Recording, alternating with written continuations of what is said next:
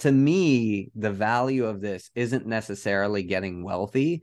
It's like being part of the party. Exactly. So, you know, hey, we're still on the tip of the spear. You like you said, part of something, part of a community, part of a movement. And, you know, for once, I don't feel like I'm showing up 10 years late to the party, you know, with the with a six pack uh, of wine coolers.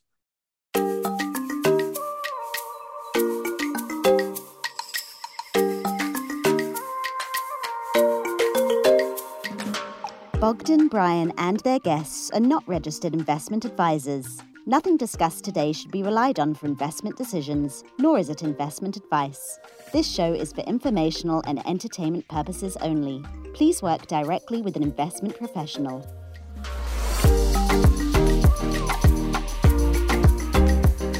Hello, everyone, and welcome to the Crypto Safari podcast, where we hide in our crypto caves digging in the DeFi dirt, scooping up and grabbing those delightful gains others have left behind. My name is Bogdan, and as always, here I have Brian with me. How's it going, Bry? Going good, Bogdan. How are you doing?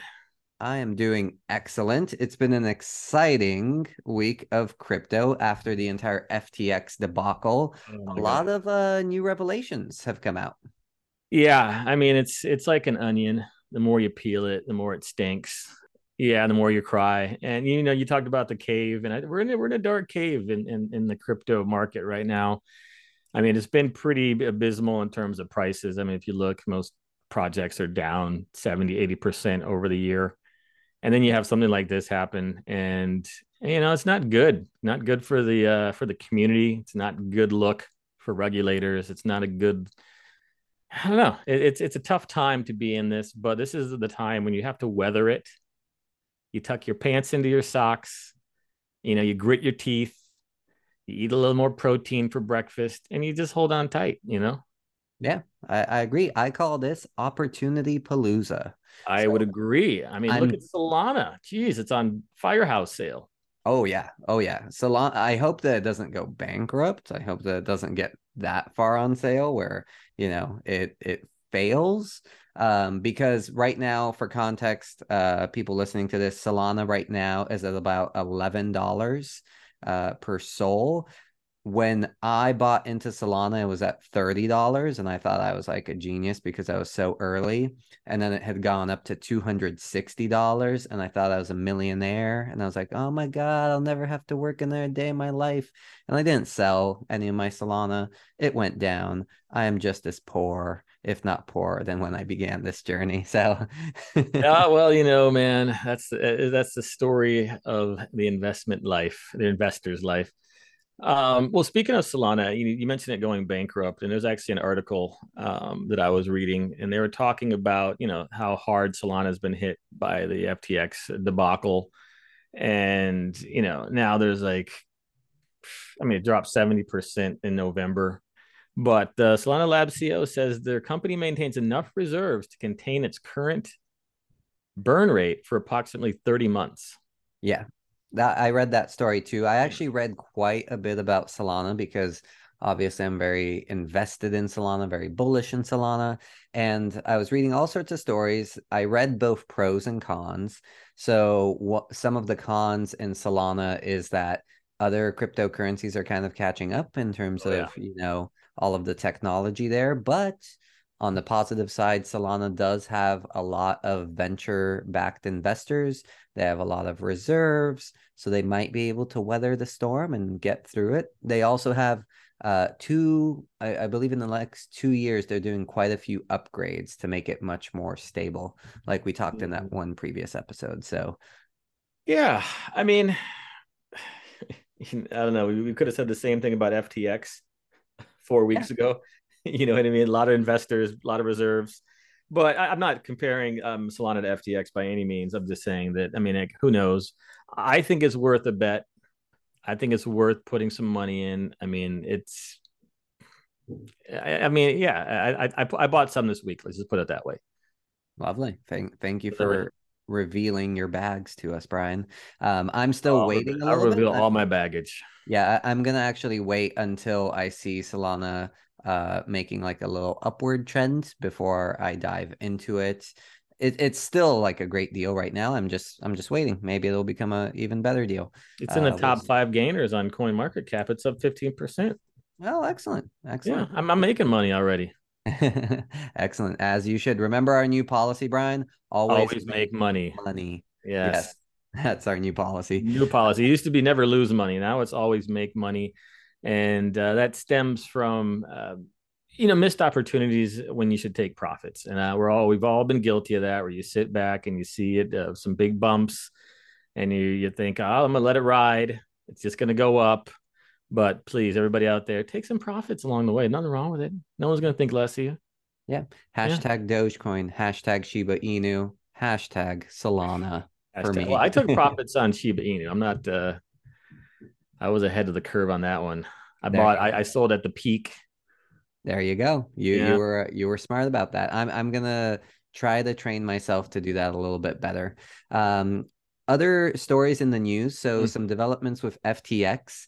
Oh, yeah. Uh, apparently, it has been found that Alameda Reserve, which is a part of Alameda Research, uh, was actually buying tokens, tokens as in like Solana, Ethereum, right? All of these different tokens uh, on FTX before FTX publicly announced them or listed them. Oh, insider trading uh, to boot.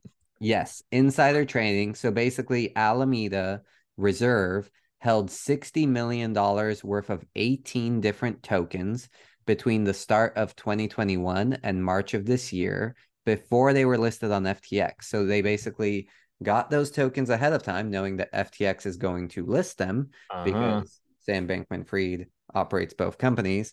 And they basically buy them before they're listed. They get listed. Everyone else has an opportunity to buy them then, and they sell for profits. Yeah. So so people out there, unless you, in the case you don't know, a lot of um, price spikes and catalysts behind those price spikes are rumors of the of tokens or projects being listed on major exchanges. Yeah. So for example, um, what was it? It was I think Shiba Inu had some huge spikes when people thought it was going to be on Robinhood, which turned out to be a rumor. But for any token, like it's, it means you've arrived and you you people more millions of people have access to purchasing it, so the price usually goes up um, when that happens. But a lot of times people will do something called um, buy the rumor, sell the news. And so if there's a rumor that uh, the you know uh, token's going to be listed, and then then maybe it doesn't, you try to sell before that happens. So anyway, it, it's it happens. But if you someone else is telling you that information and it's you know insider information, that's basically a crime in the in financial in the investment world. I'm not sure if crypto doesn't really have that. I believe in the United States it does. So the reason that FTX has two different uh, exchanges, it has FTX, which serves the entire world, and FTX US. So I believe the FTX US branch has a lot more regulations despite being Mhm. crypto. And so hopefully they can use something like this to really crack down on Sam Bankman Fried and his little posse that essentially committed fraud to a lot Well, of people. Well, I mean, not essentially. They did. I, I think it's it's just remarkable, uh, just how many counts of fraud that they they uh, conducted. I mean, pretty much anything you're not supposed to do um, in their position, they did. Yeah. They And did. apparently Sam Bankman Fried is in Argentina. He's, you know, I thought he was under surveillance in the Bahamas. no, no, uh, he escaped from the Bahamas. He is out to Argentina. Oh wow! And I don't know what their extradition policy is there. I heard his girlfriend, I forget her name, is trying to go to Dubai where they don't have extradition. I don't know if that's going to save him. Um, it's yeah, we'll see what happens. But I I, I think eventually they're going to be brought to justice. Um, and you know, speaking of FTX, uh, I shared that video with you, and I just wanted to share with the viewers uh, some of the seven unbelievable bankruptcy discoveries that have come out lately about FTX. And We'll go through these really quick. And this is not um, my list. I got this from ColdFusion, a great YouTube channel. Check it out. They have really good content. So uh, anyway, so they're they're in the middle of this bankruptcy uh, proceedings, and it's headed up by this guy named who's a new CEO of FTX named John Ray the Third. Um, and he was actually um, oversaw the Enron bankruptcy, so he knows a little bit about this process. And so these are the, like the top highlights of what he found. Um, so first, um, FTX employees submitted payment requests through online chats and were responded by managers with uh, approval emojis. Mm. So that was their that was their process for uh, requesting payments. You get an emoji thumbs up, that means you're good, I guess. um, also, Alameda Research gave Sam a one billion dollar personal loan. Thank you very much. Oh, that's a nice. That, what were the terms of that loan? It was probably very pleasant, very loose, and very very cozy. Um, also, a very few records were kept at the company. Most communication happened on a chat, um, a chat app that deleted the the chats shortly afterwards. So maybe like a Snapchat or something. And so does that does that imply that they knew they were doing shady stuff? I think absolutely it did because Sam encouraged employees to use this app. Why else would you not want a record of what you're saying and doing? Yeah. Okay. Um, also, they never had a board meeting. A $32 billion company never had a board meeting. I mean, yeah. I'm, I'm less surprised by that. It less surprising, but still is a big deal for a company that size. Um, also, management had no idea how much cash was on hand at any any given time, or where the cash was located. Yep. Yeah. Um, they didn't keep proper employment records. No one really knows who worked there. That's kind of weird. Yeah, they're still trying to find out who worked there. It was crazy. We we should have just walked into the offices and been like, they're like, "Hey, how's it going?" It's like, "Yeah, doing good. How are yeah, you, Jim? I'm your new boss. Um, can you approve this TPS report uh, to yeah. transfer five million dollars to me? That's how the, yeah, the sure. company was operated. Thumbs up emoji. yeah, there you go. Um, also, homes were purchased using company funds for employees that were eventually put in their names, and there was no documentation of these loans. Wow. So they're basically just taking money from the company, buying houses for themselves, and putting it in their own names. Not like, oh, this is FTX uh, summer home in, in Aspen or winter home, I guess. Um, but yeah, they're buying homes for themselves and not even like being secretive about it.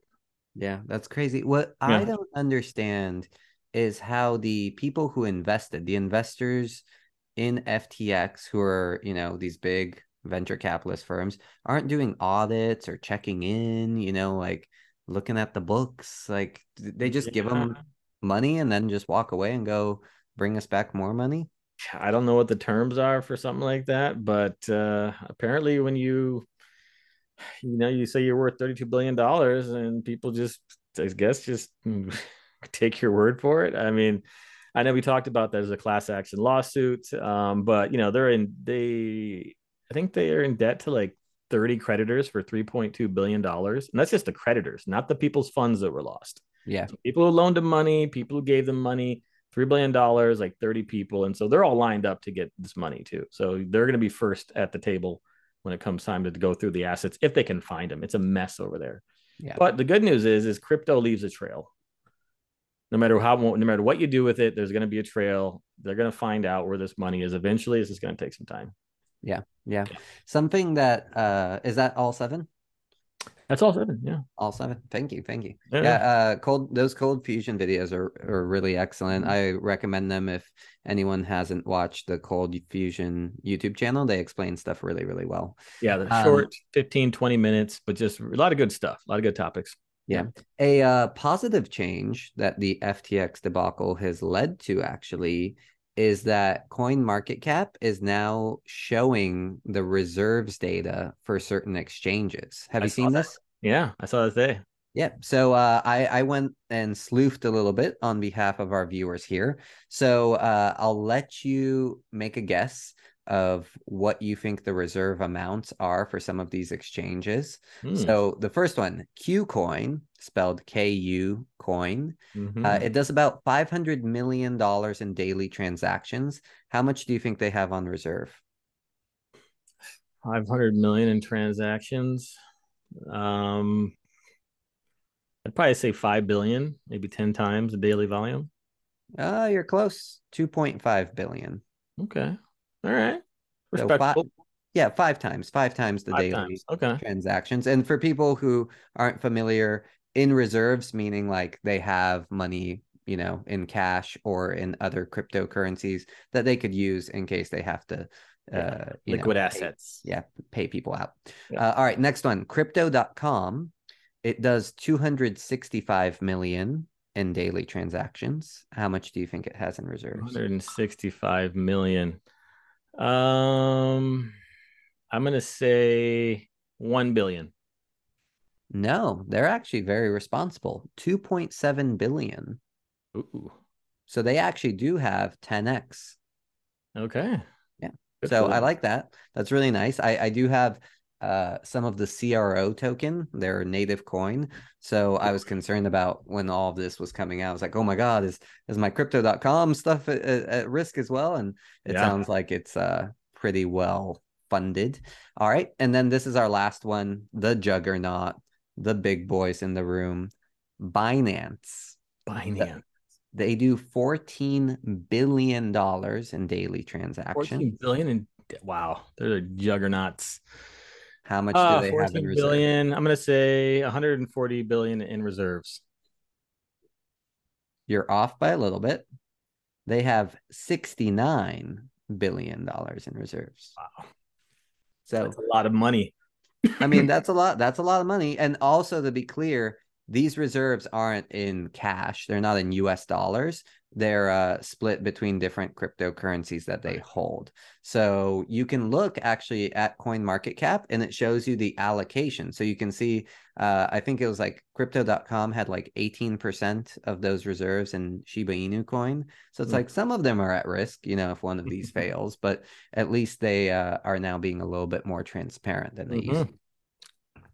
And I think that's great. And I think that's um, you know, like you said, one of the good things to come out of this is, you know, companies and trading platforms are going to need to be more transparent if they're going to continue to be in business and be trusted. Because I mean, there's already a lot of people saying, get your money off these exchanges, you know, decentralize, man, decentralize, you know, and so I think to to maintain their business model, they're going to have to be very transparent. Otherwise, people just aren't going to trust, you know, putting their coins there. And I don't. I don't hold coins there. Yeah, I, I know that you are a skeptic and it has paid off for you in this instance. Uh, I'm a little jealous. You Yeah. shouldn't be, man. After all the That's the, mistakes uh, I've made on a daily basis, True, true. I am better at, at right twice a day. I am better at in real life uh mistakes versus you versus you're better at virtual mistakes than me.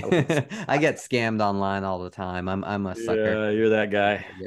Yeah. So that that's the news I have. Do you have any other news stories for us?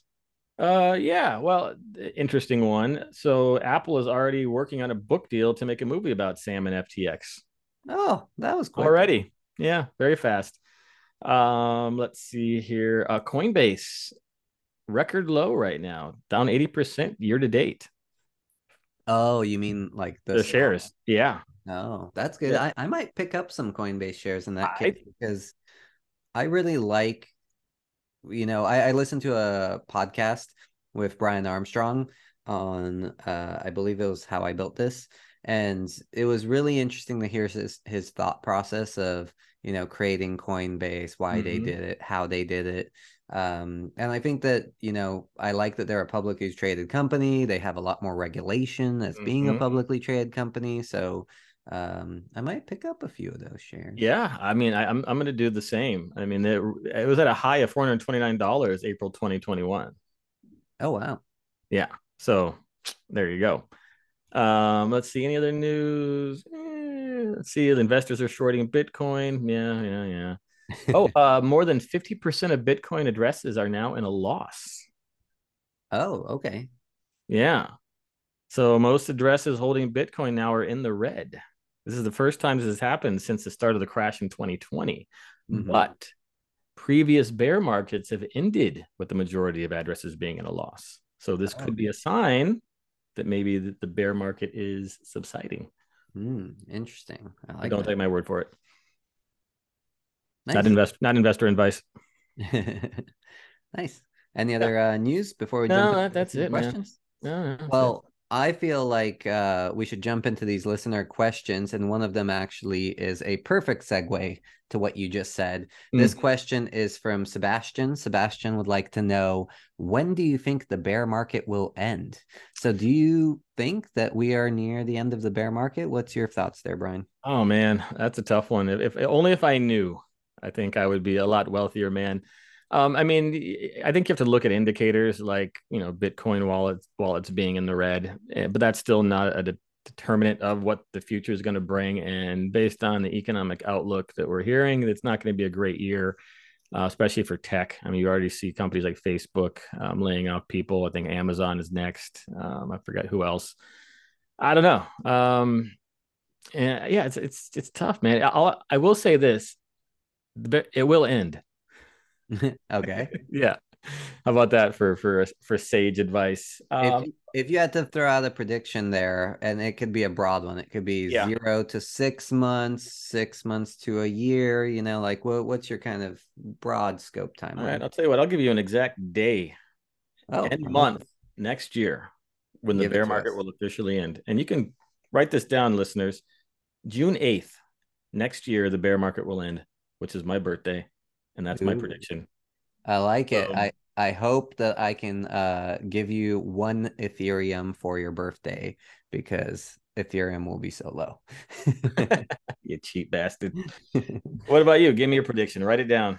So so I've actually been reading quite a bit. Uh like you mentioned about these indicators, I don't fully understand honestly a lot of the articles where they say, you know, the 2x minus the 5x equals 1x and I'm like, oh, what what are they talking about? Look at the about? demand curve.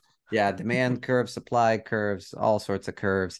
I don't understand all of it, but the stuff that I do understand in general has a consensus of we are not at the bottom. The bottom will come sometime next year.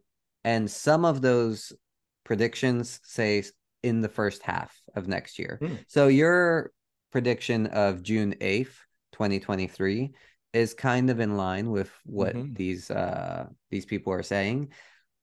The way that I think that I'm going to play this is I'm not going to try to get in ahead of everyone else. I'm okay with being 5 minutes late mm. to the party.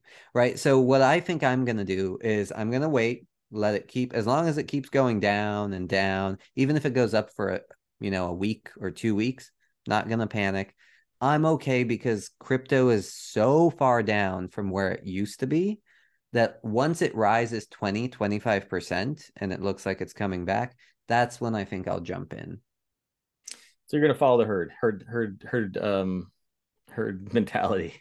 I, I think so. I mean, I, I think mm. that it's safe. It's safer to do that rather than I, I kind of get I, I get a little jumpy sometimes, Brian, and yeah, I, I will jump in a, a, little too early. Like when uh, Ethereum went from 4,000 per ETH down to 3,000 per ETH. I was like, it's on sale. I told my wife, I was like, this is on sale. You got to buy some. She bought some.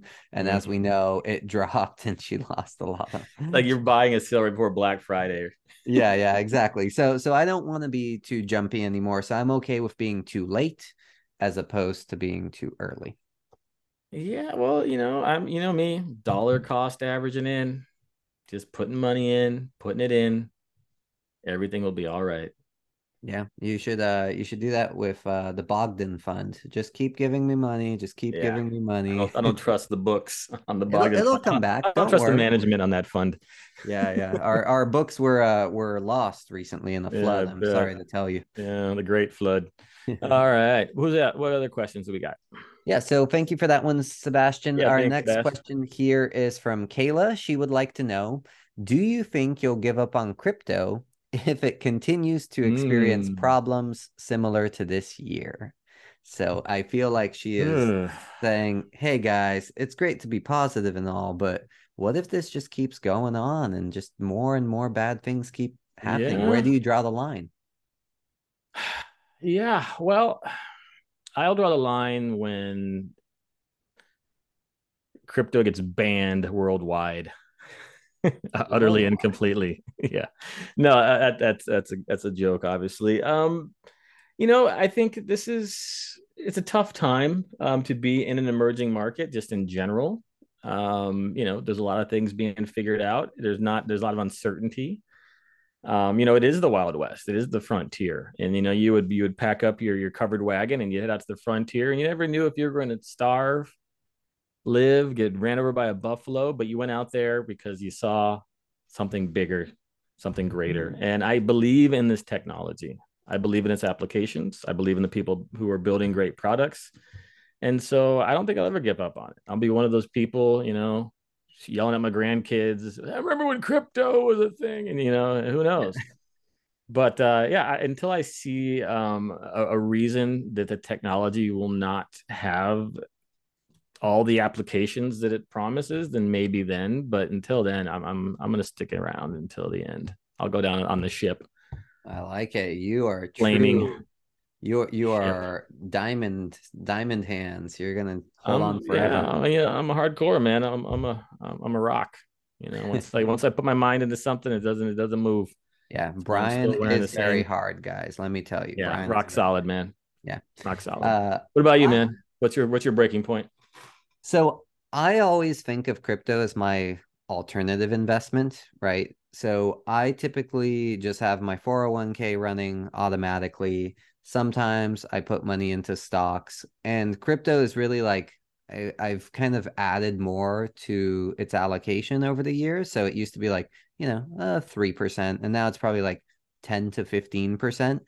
And until I see a more promising alternative investment, I think I'll just stay with crypto, right? So when I look at other alternative investments that are high risk, high speculation, it's like, you know, baseball cards, art, NFTs, you know, all this other stuff. Bonds. But I well, not, even... you said high risk high risk yeah oh yeah high risk okay high, high high risk investments where you're just kind of like oh i'm just you know gonna put this in believing that i might lose all of it um i think as long as crypto is in that number one spot i'll continue to support it. Even if it falls to like number two you know maybe uh beanie babies come back and i'm like oh transferring some of this wealth back into these beanie babies. I didn't know they left. Oh yeah they, they left a while ago brian. I, i'll send you some articles. All I hope you money. Just for viewers who, who don't realize uh brian has about a hundred beanie babies behind him he's yeah. he's unaware of what has happened. Those are my retirement beans. Love it. Uh yeah so th- that's how i think of this is like this isn't my retirement fund. This isn't gonna you know make me a millionaire. Like it's just a let's see what happens. I don't put lots of money into it. I think total lifetime i might have put $10000 or less into it. Mm. um so you know, I, I'm gonna stick with it. Well, yeah. I mean, I think you know when you when you ask questions like, "Will you give up on it?" and you got to understand that you know you should always have a diversified portfolio. You know what I mean? And so just because things are bad doesn't mean you have to give up on it and just move all your money and just do something else. You know. And so I think you know the wise investor will, will spread the money around. Don't put it all in one basket. Um, you know, put a thousand bucks in an S&P S&P indexed fund every month and you're going to see growth year over year you know but is it exciting? No. Is it? Yeah. Yeah uh, I, I feel like crypto is exciting. There's community yeah. around it. We went to the consensus conference in austin and that was a really fun time. So to me the value of this isn't necessarily getting wealthy. It's like being part of the party right? Yeah. I kind of missed out on Web 1.0 and 2.0 because I was too young, you know, when yeah. all of that exciting stuff happens. And when I listen to these podcasts of people being like, oh, remember when Digg was a thing? And I'm like, I don't remember, but it sounds like it was so much fun, you know, like uh, just having fun with like being part of this experiment, this new tech. Yeah. And I mean, even though that we're, we are kind of late to the party if you talk to some degens who are you know talking about bitcoin 10 years ago. But i still feel like you know with the the percentage of adoption you know obviously it's it's grown but it's still at what like 10% maybe less?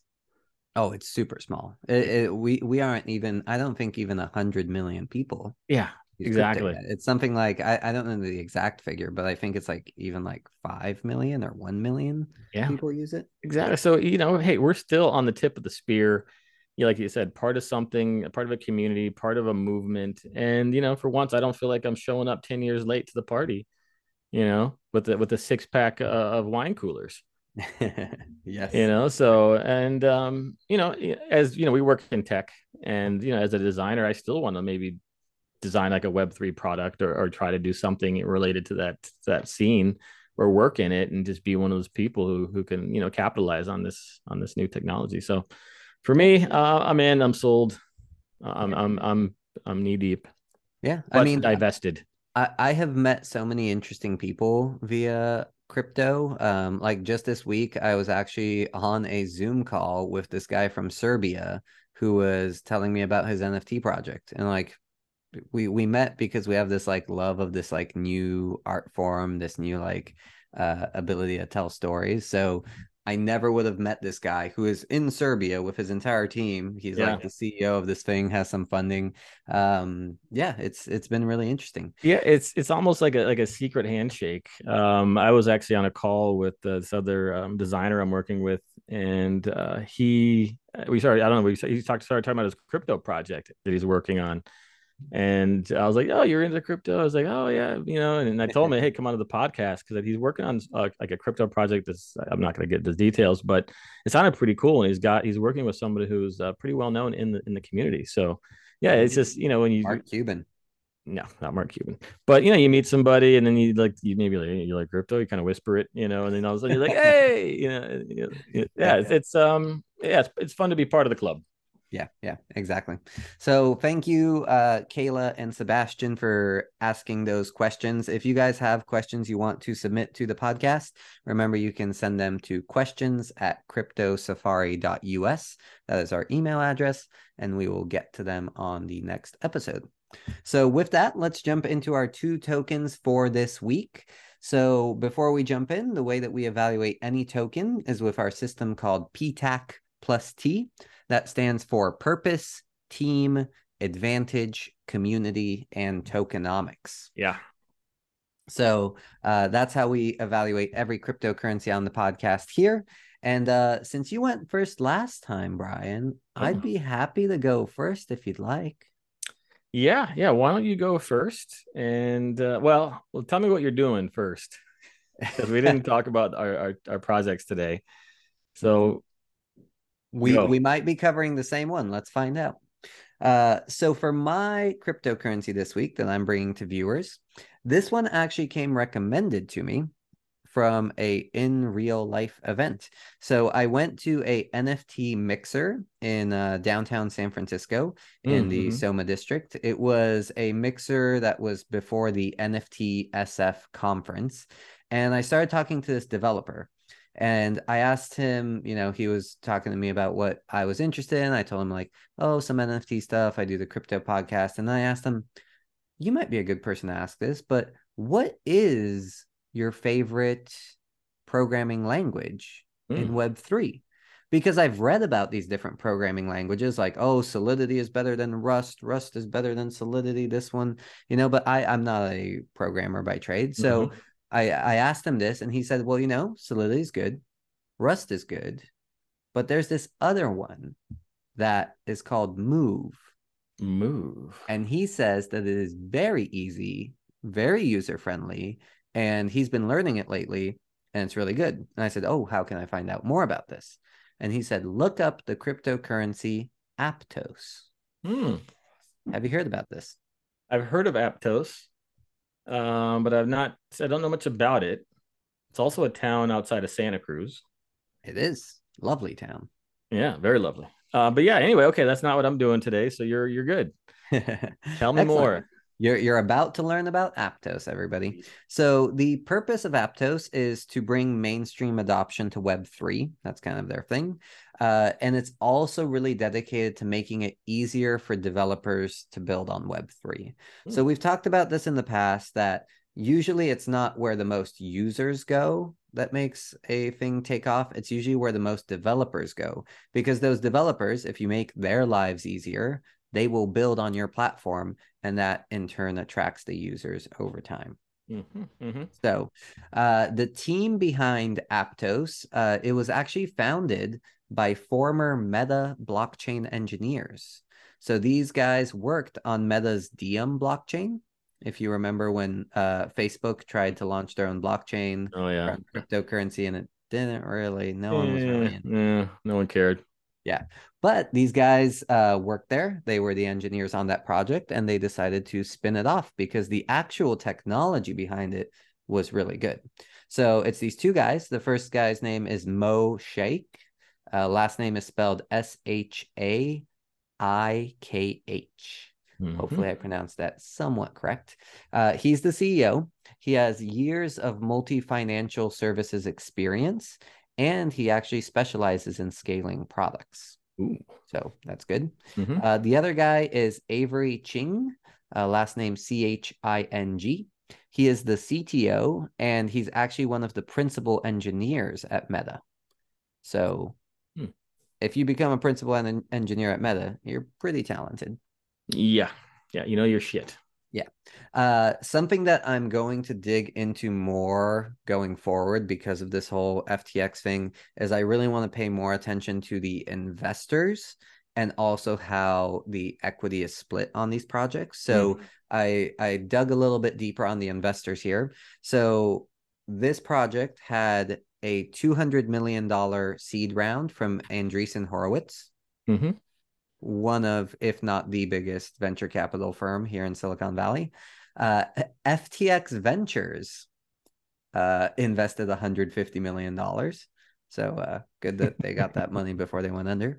Yeah. Uh, Binance Labs also invested an undisclosed amount, but it was at a $4 billion valuation in September.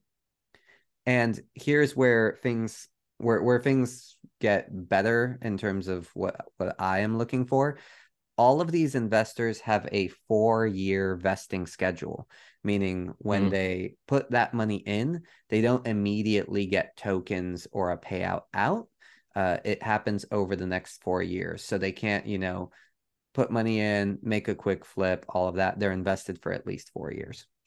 Yeah, we actually talked about that really early on in the podcast about how that's something to look for because um, if the schedule is uh, you know different or shorter, that means that as soon as they can, they might dump all their crypto and then you'll lose money. So very important metric.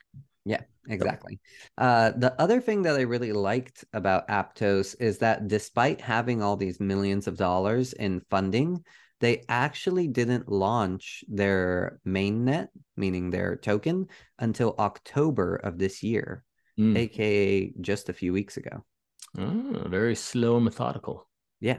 So I like that uh you know they're not rushing to put stuff out there. They're being uh, you know it's kind of like the old school. It's almost like web 2 where like you actually build for a long time in stealth and then eventually you, you launch as opposed to let's launch and figure out how to build it after. Yeah, I mean that still happens. Uh, you know, you've heard of the term vaporware, where you have a kind of an idea that's not really fully fleshed out and workable, but you still raise money and promote it as if if it's done done deal. But anyway, go on. Yeah, I, I've never heard that term actually. Yeah.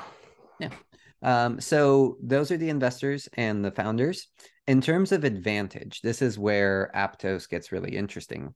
So it's built on the Move programming language. Uh, this is a Rust-based language that was developed by Meta, uh, but it's actually a lot easier to build, both according to this engineer that I actually met, who's actually building on it, and according to the internet. Um, one thing that's interesting about Aptos is that most blockchains process their uh, transactions sequentially. So if there's a fault in one transaction or if there's high demand, it can actually hold up the entire blockchain while that's being resolved. Mm. So almost like a bottleneck. Uh, Aptos actually processes transactions simultaneously and validates them all afterwards. So that's kind of their claim to fame. Um, Failed transactions are either re-executed, they're put back into the uh, order, or they're aborted. And it also has these things called transactional memory libraries, which spot and manage conflicts uh, on the blockchain automatically. All that to say, Aptos can process up to 150,000 transactions per second in theory. In theory. In theory, right? It hasn't been tested yet. It's similar to how Solana can, in theory, process 40,000 transactions per second. Um, but it hasn't really ever reached 40,000 transactions per Mhm, second, but the technology is there. So this is even what three, four X almost uh, faster than Solana, which is also considered a very fast Yeah. uh, cryptocurrency. Some people even say that Aptos might take down Solana, might beat Solana. Really? Well, and also that you can test uh, those transactions per second. There's a ways to test that, and so I think if they say that, they're pretty confident. Yeah, yeah. Yeah. So uh, just for context here, Solana is 40,000 transactions, but a blockchain like Ethereum is 12 to 15 Yeah. per second. That's not 12 to 15,000, folks. Yeah. That's 12 to 15 per second. Yeah. That's why gas fees are high. Yes, exactly. Um, some other things that are interesting about it is that it also has native sharding. Well, that's important. Yes, we talked about sharding on a previous episode. If you guys are um, interested in that, uh, it also has this thing which I don't understand what it is, but I'll just mention it for all the tech savvy people here. It has it. horizontal throughput scalability. Well, oh yeah, that makes sense. Yeah, of course. It's better than vertical. Let's tell you that. Oh yeah.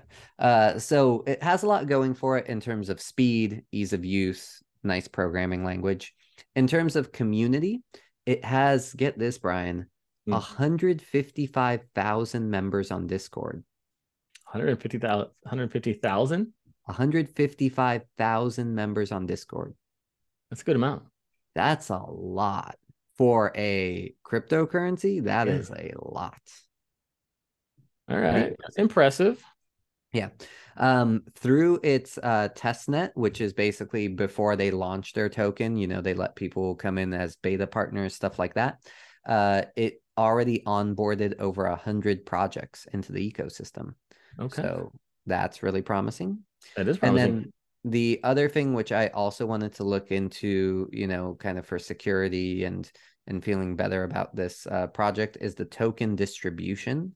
So 51% of the tokens are for the community, Mhm. 19% are for contributors, 16% are for the foundation, and only 13% are for the investors. Okay. So Yeah. that also kind of gives me a positive signal of okay, like they're not, you know, gonna pump and dump type of thing. Yeah. Uh, lastly, in terms of tokenomics, so we have a 585 million market cap, which in this market is pretty dang impressive. Uh, market rank is number 65. okay. Top A hun- 100. Yep. Uh, circulating supply is 130 million, and the total supply is 1 billion. So not even many that many tokens are uh, in circulation so far. 1 billion. Yeah, 1 billion. Okay. Yeah. total supply. Uh, all time high was ten dollars. All time low was three dollars and sixty cents, and we are currently at four dollars and fifty cents for the price. All right. Yeah. Right. So So, that's that- been pretty good this year then. Yeah, well, they just launched. I mean, they launched Yeah, in oh, right, October, okay, yeah, which was right, right. literally last month. So they are getting a lot of headlines right now, despite the bear market. If you look them up, if you look up Aptos Crypto, the first news stories that come out are Is this the Solana killer? Is this going to replace Oh. Solana? So, as a Solana fanboy, I am open to saying, hey, if this is the better token, like, all right, I'm gonna, Kill it. Way. Yeah, Okay. Aptos. Let's make a note of that. There you go. What Cool. do you have for us, Brian? Oh, that's a good one, man. Um, I'm gonna actually I'm gonna look into it and maybe I'll I'll pick up a little Aptos. There you go. It's always Yeah. good to have a little Aptos. That's what what I, I I, agree. Do you know what that means? Uh, It sounds Greek. Now we have a town named after it. I do it- not know. I did not do etymological research, Brian. I, I apologize on on behalf of the viewers. I am so sorry. That should be part of the PTAC. Etymology. Exactly. Where does this name come from? If it's a stupid name that comes from nowhere, don't put money in. um, yeah. Well, I got a good one too, man. And it's all it kind of uh, it's similar to well, it's similar in a way, but also I, I see this trend where a lot of projects are talking about um, you know making building on Web three easier. How can we make this? How can we be part of this infrastructure? So there's a lot of uh, projects that are set up around this idea of being a core part of the Web3 tech stack. You know what I Mhm. mean? And so I think that's very smart.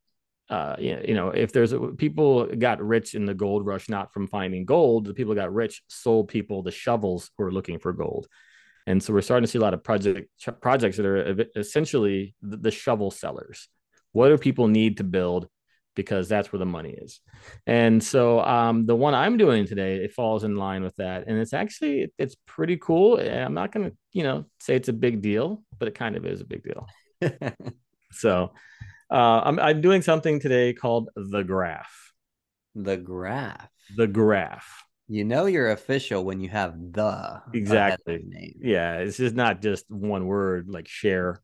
You know, this is the graph. You know, and uh, it's a GRT is the token. And uh, so this is actually a pretty heady one. I'm going to try to really distill this down into something manageable.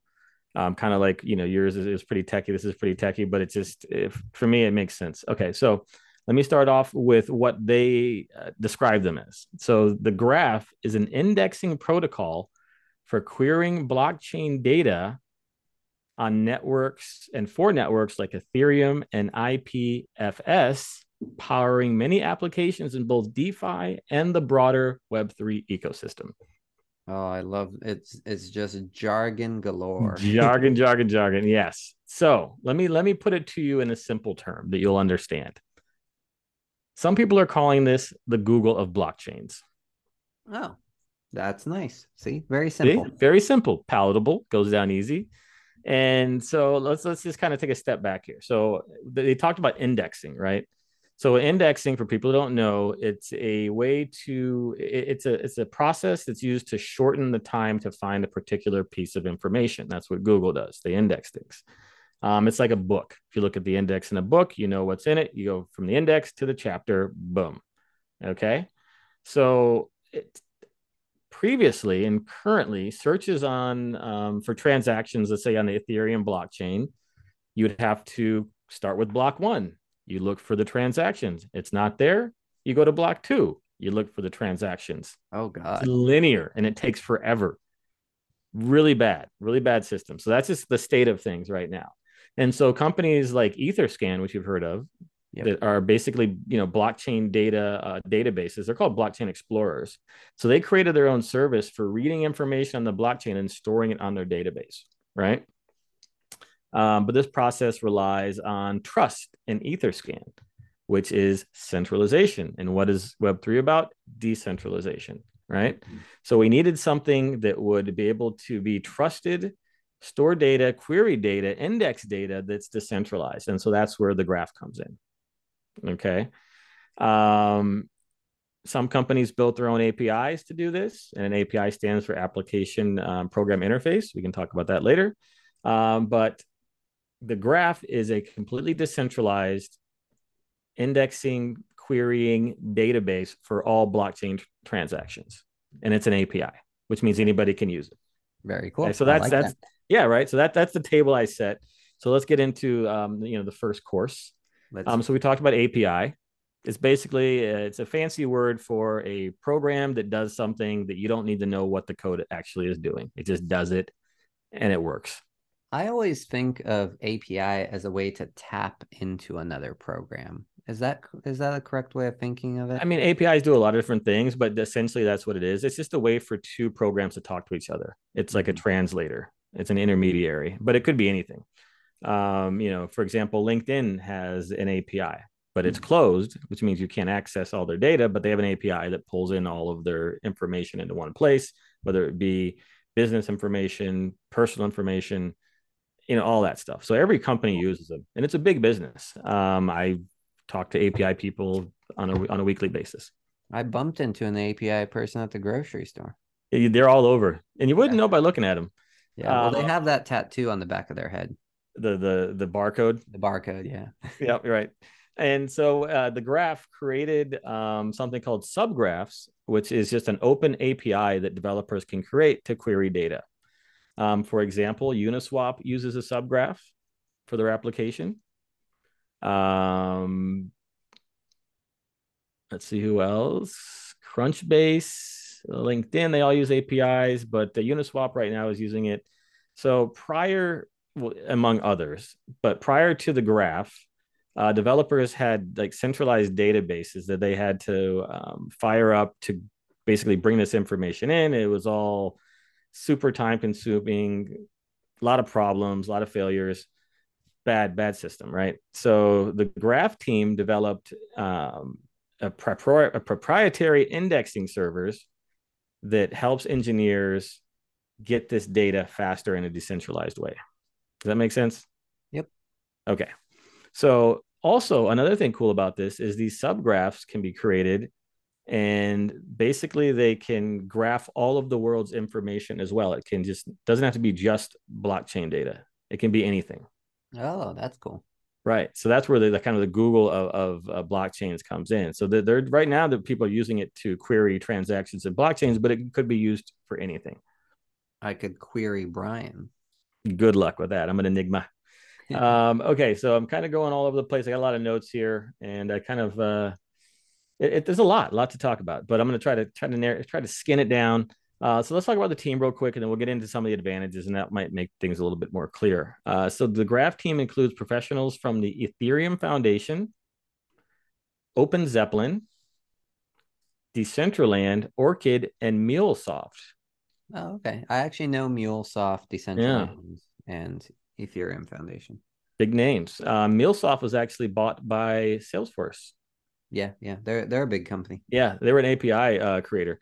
And so also Puppet, Red Hat, and Barclays are people are companies that the team is comprised of. And so these guys got frustrated with the tools um, for developing on Ether, and then they created this new company. So, so all the founders uh, had well, some of the founders have engineering backgrounds. Um, they've worked together for years, so they know each other.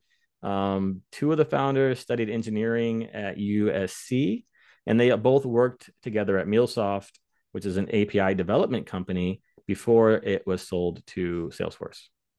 Cool. So they know the API business and they're engineers. So it's a good deal.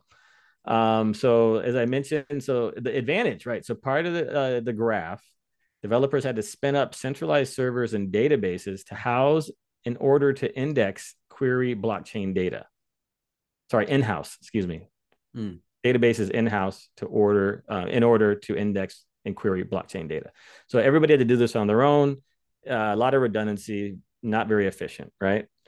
Um, so right now they're making it easier for these developers to interact with blockchains by letting them create the graphs and then subgraphs. And so this way, developers can focus more on UX UI than having to worry about backend infrastructure for each application. Yeah, and you like UX UI. I do. I do. And so their advantage is they're working to bring a reliable, decentralized public infrastructure to the mainstream market. Nice. Yeah. No, what, no small feat. So so those that's team and advantage? Yeah. So this is the advantage. Um, and so right now, one of the advantages is they are used by developers for DApps like Uniswap, Synthetix, which we talked about, um, Aragon, Aave, Gnosis, Balancer, Livepeer, and DAO Stack, Decentraland, and many others. Nice. I I know Aave out of mm-hmm. all of those. Synthetix. I, we I talked about that one on the show. Yep. Yep. We had a good episode. Um, so one of the other advantages right now, uh, the usage of Graph has been growing at over 50% month over month. Mm. And hit over 7 billion queries during the month of September 2020. That's a lot of queries. 7 billion queries. Yeah. That's awesome. So big numbers. Uh, so as far as the community goes, so there's over 6,000 developers actively using the graph who have built over 3,400 subgraphs, which are open APIs mm-hmm. for hundreds of applications. Mm-hmm. Additionally, over 210 indexes from 54 countries have deployed nodes in the testnet, and over 2,000 curators have signed up in the test net. Nice. So, so, so uh, one question that I have yeah. is, what do you need the the token for? So, do you buy the token in order to use the graph, or why would I, uh, you know, need this GRT token? Yeah, that's a good question. We were just getting right to that. So the GRT token is it's going to be an ERC20, so it's an Ethereum blockchain token. It's used to allocate resources in the network. Mm. So active indexers, curators, delegators can earn income from the network proportional to the amount of work they perform and their GRT stake. So mm. it's this is decentralized. Everybody's working to help create this index, create queries, create uh, subgraphs, indexes. So everybody's working, and if you're in part of that network, then you get paid in the GRT some of it's locked up. You can earn money that way. And where does where does the where do people so those are the people who get paid in GRT. Where does that GRT come from? Do people have to buy it in order to do queries and stuff? Um no. So the indexers get rewards, right? And they charge query fees. Ah, okay. Yeah, And so there's fees for the queries. Okay, so I pay my fees in GRT, and then that GRT is given to the people who hold the database up. Right. So let's let's say I have a blockchain product and I want to use their API to pull in information about all the transactions on the Ethereum blockchain. So I would give them a certain amount of money in GRT, and I get that information. They get to keep it for um, processing the queries. Okay, got it. Yep. Yep. And so that's that's the community. Um, in terms of tokenomics, it's ranked number 74. Market cap 625 million. Nice. So, you know, we're in there. Um, volume in, in trading 67 million, up 300% this week. Wow. Why, why such a big uh, spike this week? They're trending. They were one of the top gainers, the top five gainers on CoinMarketCap. So I'm not sure exactly what the catalyst was. You know, sometimes I like to go to the top gainers and see, you know, see who's up there. And so they were um, part of that top five group. So Was it that uh, Taylor Swift uh, tweeted about them, or did she tweet about something I else? hope not. I think I'm pretty sure it was something else. Uh, circulating supply is 6.9 billion. Uh, current price is at six cents. Okay. What's Okay. all time high and all time high is two dollars and eighty eight cents. Okay. No data for all time low.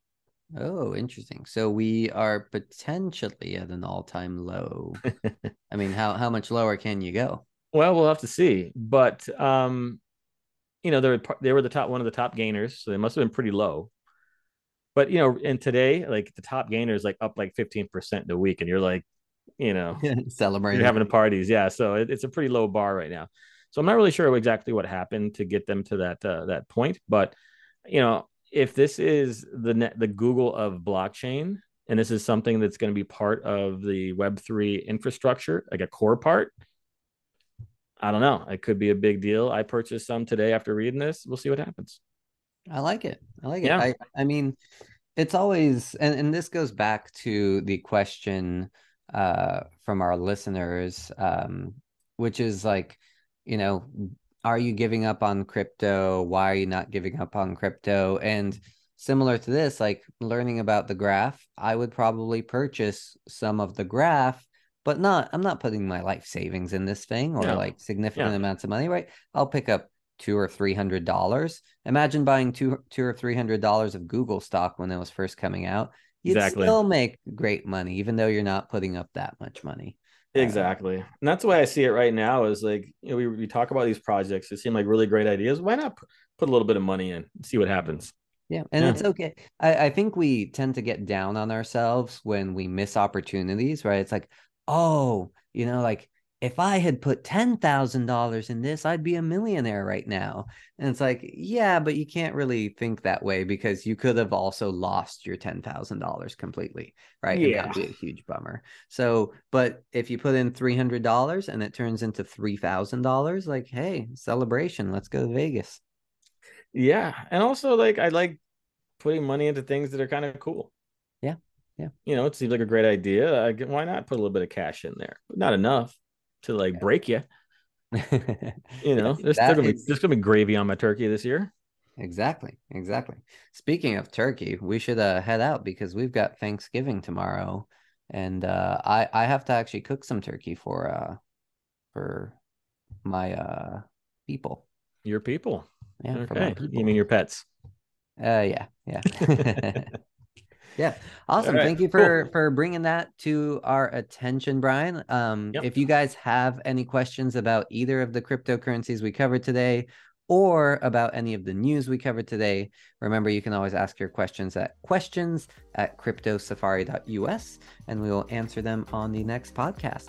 So until then, uh, may your Aptos be programmable and Hmm. your and your uh, graph be queryable. Que- query- queryable. All right. Until next time, guys.